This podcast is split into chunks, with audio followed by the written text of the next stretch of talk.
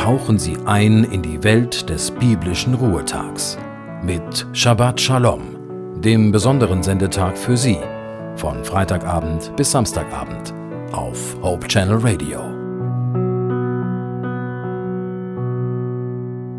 Zum Sabbatbeginn wünsche ich Ihnen Gottes reichen Segen. Mein Name ist Christian Vogel. Ein paar Gedanken zum Sabbatbeginn.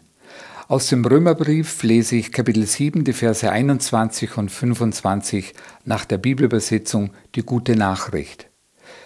Wir finden demnach unser Leben von folgender Gesetzmäßigkeit bestimmt. Ich will das Gute tun, bringe aber nur Böses zustande. In meinem Inneren stimme ich dem Gesetz Gottes freudig zu, aber in meinen Gliedern, in meinem ganzen Verhalten sehe ich ein anderes Gesetz am Werk.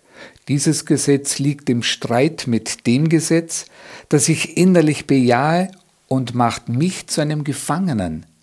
Es ist das Gesetz der Sünde, das in meinen Gliedern regiert und mir mein Verhalten diktiert. Ich unglückseliger Mensch, wer errettet mich aus dieser tödlichen Verstrickung? Gott sei Dank durch Jesus Christus, unseren Herrn. Er hat es getan. Nun diene ich also, ein und derselbe Mensch, mit meinem bewussten Streben dem Gesetz Gottes, aber mit meinen Gliedern dem Gesetz der Sünde. Ich weiß, diese Texte klingen vielleicht etwas kompliziert, aber lassen Sie uns da ein paar wertvolle Gedanken darüber anstellen. Warum gibt es denn so oft Spannungen mit anderen Menschen? Warum handeln wir oft ungerecht, obwohl wir doch gut sein wollen?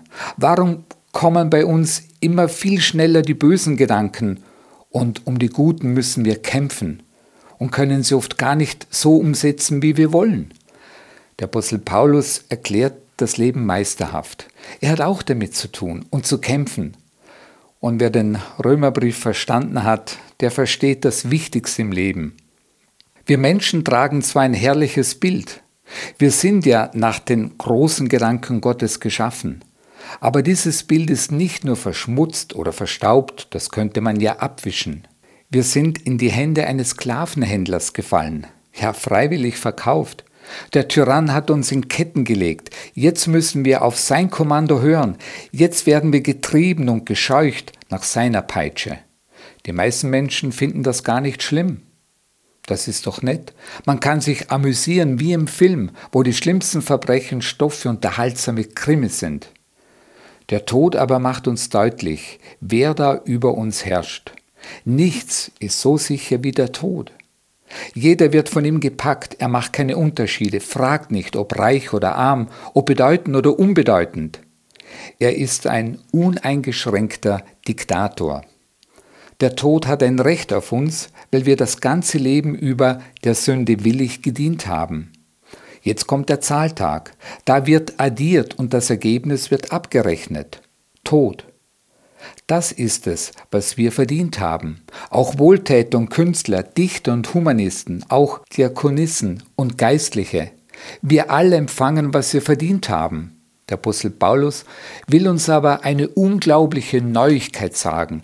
Noch stärker als diese Todesmacht ist Jesus und seine befreiende Kraft. Er ist gekommen, um die Werke des Teufels zu zerstören. Er verändert Menschen bis in die Wurzeln ihres Wesens und er ist auch Sieger über den Tod. Jetzt können auch wir mit der Sünde brechen.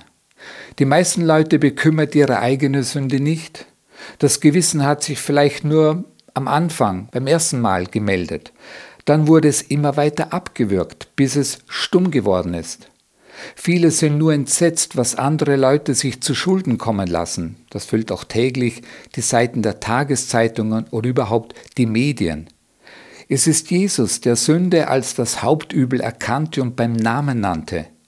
Nicht nur bei Mafiosi und Kriminellen kommt das erst richtig raus, sondern auch bei Frommen, die Gott nicht wirklich über alles lieben und ihm den Gehorsam ihres Lebens verweigern. Jeder Tag ist gezeichnet durch die schlimmen Abläufe von Streit, Hass, Feindschaft, Lüge, Unrecht und Gewalt. Nicht die UNO versagt, auch nicht die Politiker, sondern wir sind Sklaven des Bösen geworden, das uns knechtet. Sünde ist unheimlich, weil man die Gefahr anfangs gar nicht wirklich merkt. Wie eine Schlange schlingt sie sich immer mehr um einen Menschen, bis er sich nicht mehr wehren kann und erdrückt wird. Das ist so fies an der Sünde, dass ein Trinker nicht satt wird, sondern immer nur durstiger wird. Dass ein lasterhafter Mensch nicht Befriedigung findet, sondern immer nur Neugier, die niemand stillen kann, weil er immer stärkere Reize braucht. Unrechtes macht nicht glücklich, sondern unterdrückt, belastet und beschwert. Und niemand kann die Selbstanklage stillen. Aber es ist eben dieses wunderbare Evangelium, von dem auch Paulus spricht. Jesus hat deine Sünden ans Kreuz getragen und durch sein Blut gesühnt. Jetzt können wir endlich der Gerechtigkeit Jesu in unserem Leben Raum geben. Das wünsche ich Ihnen für diesen Sabbat von ganzem Herzen.